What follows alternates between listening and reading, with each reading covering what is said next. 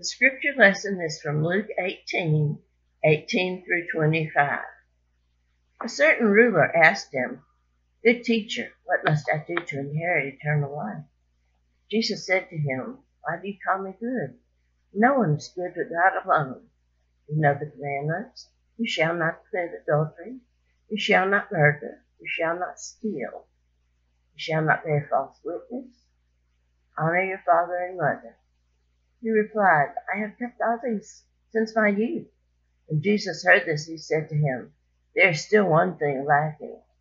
Sell all that you own and distribute the money to the poor, and you will have treasure in heaven. Then come follow me. But when he heard this, he became sad, for he was very rich. Jesus looked at him and said, How hard it is to those who have willed to enter the kingdom of God. Indeed, it is easier for a camel go through the eye of a needle than for someone who is rich to enter the kingdom of God. What does it mean to be the church? It's a question we've been wrestling with on multiple different levels. We talked about this a little bit at our park picnic and prayer gathering. We've been talking about this in our Sunday evening Bible studies, and we've been talking about this throughout this sermon series because it's an important question for us to be asking in a time where what we once thought it meant to be the church no longer applies. I look out at an empty sanctuary, and it's disheartening on some days because I miss seeing your faces. I miss when church meant that we could gather together, when church meant a community right next to each other doing the work of God. But we're not in that world right now. And so we have to redefine on many different levels what it means to be the church. And as we are asking these questions, I've found it helpful to turn towards God's upside down kingdom. The ways in which God has been teaching us through Christ how we are called to live. And today, as we ask that question, what does it mean to be the church? We have to turn our eyes for a moment upon the question of wealth and money. And I'll be honest with you, talking about uh, money in church is the most uncomfortable thing for me to do because immediately I assume that other people are going to assume that I'm going to start saying, you need to give more. Um, I am going to say that today, but I'm not going to tell you where you need to give. That's between you and God. But it's still an uncomfortable topic. Yet I cannot escape the reality that we live in a society where money is essential. I mean, absolutely essential. If you don't have money, you don't have a lot of things. You don't have access to decent housing. You don't have access to decent health care definitely don't have access to decent mental health care. Your opportunities are limited. In many communities, that means your educational opportunities are limited. And we could really go on and on as we see how essential money is. And so we have to recognize that as a church, we operate within this society we as a church find that money is fairly essential to our operations, literally our operations. In order to keep the lights on, cost money, a lot of money. In order to keep this building open, it costs money. In order to keep this kind of programming going, like we have these videos and other opportunities, these require money. In order to sustain our ministries, requires money. Um, yeah, the list goes on and on. Once again, we find that money is essential. But we come before this passage today, this very challenging passage.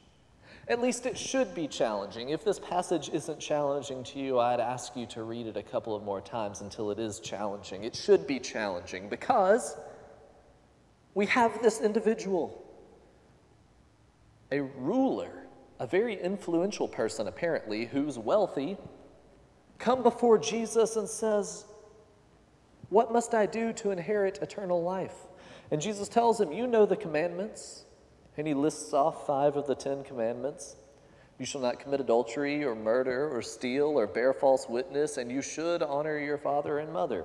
And the, the rich young ruler replies, I have kept all of these since my youth. That's incredibly impressive because I think back to my youthful days. I guess I may still be in that. I'm not really sure. I don't know. Anyways, I think back to the times when I would consider myself a youth and I did not keep any of these very well. Um, well, I didn't murder, so at least I kept that one. Um, yeah, anyways. And so he says, I've kept all of these since my youth. And Jesus says, Well, there's still one more thing you lack. Sell all that you own and distribute the money to the poor. Sell all that you own and distribute the money to the poor. And when the rich young ruler hears this, he became very sad, for he was very rich. Jesus answers this individual's question of what must I do to inherit eternal life and says, if you want to, if you want to, if you want to make this meaningful, you've, you've been fulfilling the commandments very good, sell everything and what's interesting here is Jesus doesn't say, sell 10%. That's the what we call a tithe, 10% of what you make. Yeah, sure. He doesn't say sell 10%. He doesn't even say sell 90% and keep 10% for yourself for you to live off of. He says sell everything. Sell all that you own and give it to the poor and come and follow me. And he becomes very sad because how on earth are we supposed to live up to that? How on earth are we supposed to sell everything we own? Surely Jesus didn't mean everything because how am I supposed to live anymore? How am I supposed to get by? Is God, or is God through Jesus asking me to become poor like those people I'm supposed to give all my wealth to? I'm not going to lie, I don't know. Maybe. The world would be a lot, a lot happier place, I think, if we all were poor. That's a whole different discussion. I think, though, what we need to understand, most importantly in this conversation between Jesus and the rich young ruler, is that in God's kingdom, the place of eternal life, in God's kingdom, there is no currency there is only love. Take that in for a moment. In God's kingdom, there is no currency, there is only love. There is only compassion, there is only mercy and grace. There is no money, no wealth.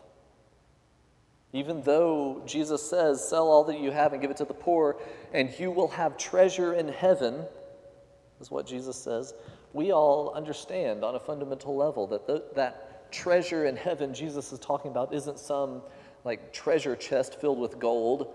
For what use could anybody in God's kingdom have for gold?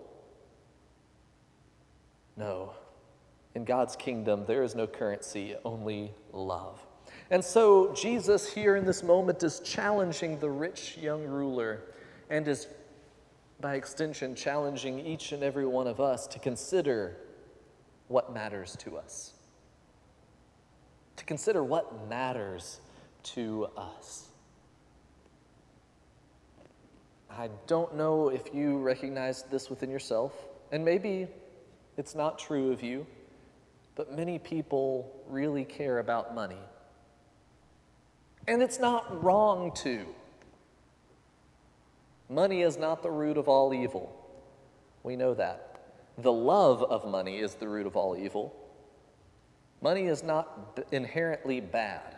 It can be used for bad purposes, and it can become a distraction to us from God. That's whenever it's not such a great thing. But money can be very useful. It helps keep our society in order, it helps motivate uh, people to do things keeps people engaged in life. It, you know, You know, it, it does what it's supposed to do. It, it also has its own corruption to it, but money itself is not evil. And so caring about money, I would say, is not inherently evil.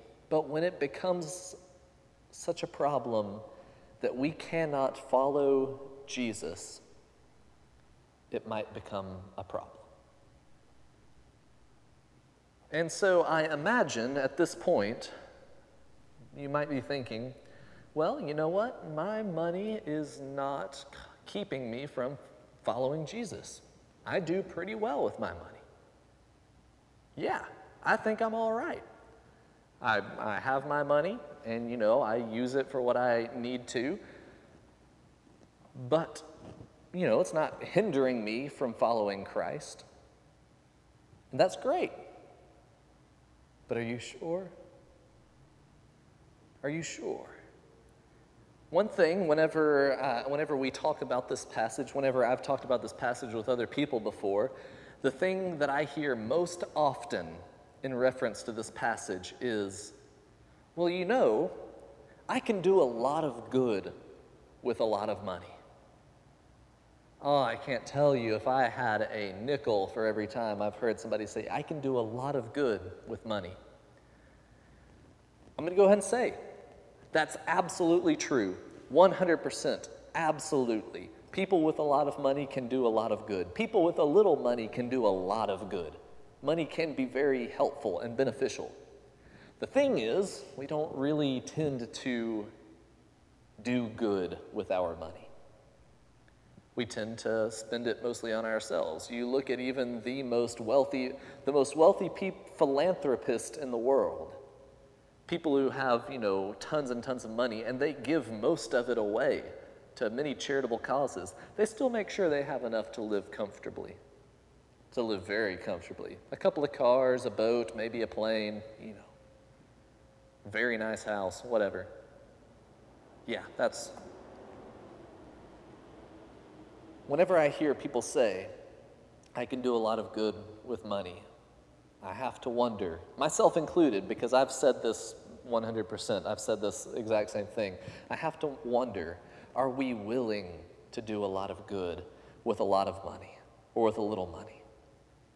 Jesus says, after the, his conversation with the rich young ruler, how hard it is for those who have wealth to enter the kingdom of God. Mm. Why is it hard for those who have wealth to enter the kingdom of God? Why? If, if having money means we can do so much good, why is it so hard for people with wealth to enter the kingdom of God? Well, I think that it's because we tend not to use our money for good. We tend to use our money for ourselves to make ourselves comfortable, to make ourselves happy, and to get ourselves things that we like and that, you know, may, might make our lives easier. Um, you know, most of us, if we have the means, we're going to buy a car that's comfortable, not just something that gets us from point A to point B. Most of us, if we have the money, we're going to make sure that we have the tech gadgets that other people have in order to, you know, we can come up with whatever excuse we need for it. Yet Jesus says to the rich young ruler, Sell all you have and distribute the money to the poor. Wow. How many of us have ever done that? Now, I'm going to stop right here and say, I'm not telling you huge disclaimer across this whole sermon. I'm not telling you that right now you need to go and sell all that you have and give it to the poor. That's between you and God. It can get you into a very sticky situation if you do try to do this. And so I'm not telling you to just go ahead and put all your stuff on Craigslist or Facebook Market and say, hey, whatever I get from this, I'm giving it to the poor. If you, if you and God come to a point in which you say, this is what I need to do, great. But I'm not saying this is what you have to do. Rather, I'm saying that we need to consider what we would rather hold on to instead of following Christ. For we are wealthy people. We are wealthy people. Whether you accept it or not, um, each and every one of us, I say this to those people who are living in the United States and those of us who are members of Spring Hill Avenue United Methodist Church, we have things that people in other parts of the world don't have. We are wealthy people. I have met people who live on less than $2 a day and support a large family, villages that have to come together to support one another because collectively they don't make what I make in a year. We are wealthy people. Even if not in money, which there are plenty of people in the United States who are not wealthy in money, plenty of people, believe you me, the, the, the percentage of poor people in the United States outweigh the percentage of rich people by uh, 90%. Even if we might not be wealthy in money, we are wealthy in other things abundant in resources, time. Oh, my goodness, if I could only hear your inner thoughts saying, There's no way I'm wealthy in time, you should see my schedule. Well, you know, we put in our schedules what matters to us, and we choose to spend our time that way.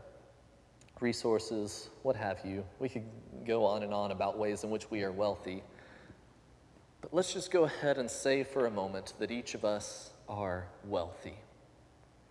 In at least the fact that we have the capacity to love richly. Each and every one of us are capable of loving richly to have a wealth of love within us.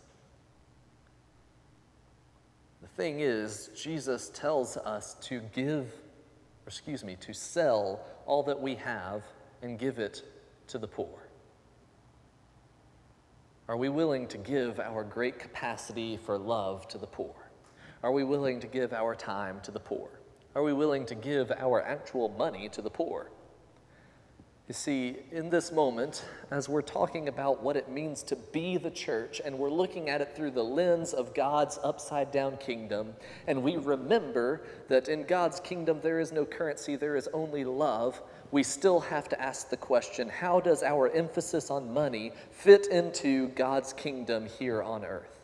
If we pray for God's kingdom come and God's will be done on earth as it is in heaven, then we have to ask how does a kingdom without currency fit into our society that, that needs currency? I mean, if we just got rid of currency, we'd break apart. Jesus' answer to that is generosity. The word generosity has many many connotations within the church. And this is the point where I imagine you're expecting me to say, um, we need more people who are generous to the church. I'm not going to lie, that would help. But I'm not going to say that's where we should be generous. Rather, God is calling us to be generous to those most in need. And those who are most in need are often hidden from our sight and we must ask God to reveal them to us. Maybe it is a church. Maybe it's this church. I don't know. Maybe it's the person who lives next door to you who just lost everything uh, because their job can't support them during this pandemic. Maybe it's the person whom you see every single day standing at the same street corner holding a cardboard sign. Maybe it's somebody you've never met before living on the other side of the world. I don't know whom God might be calling your attention to. But what I do know is that God has never asked a single individual to hold on to their wealth. God has never asked a single individual or community or kingdom for that matter to hold on to their wealth. Number one, you can't take it with you guaranteed, I mean, 100%. We could have a, an entire conversation on theology of the afterlife. I'll tell you right now, money doesn't transfer to the afterlife. You know, we, then we also have the argument, well, just in case. Okay, sure, we could have the just in case argument. Just in case something terrible happens to me and my family, I'm going to hold on to this. That's all fine and dandy. But once again, I'll say God has never called anybody to hold on to their wealth. Rather, we see very plainly here Jesus say, Sell all that you own and distribute the money to the poor. Then come and follow me.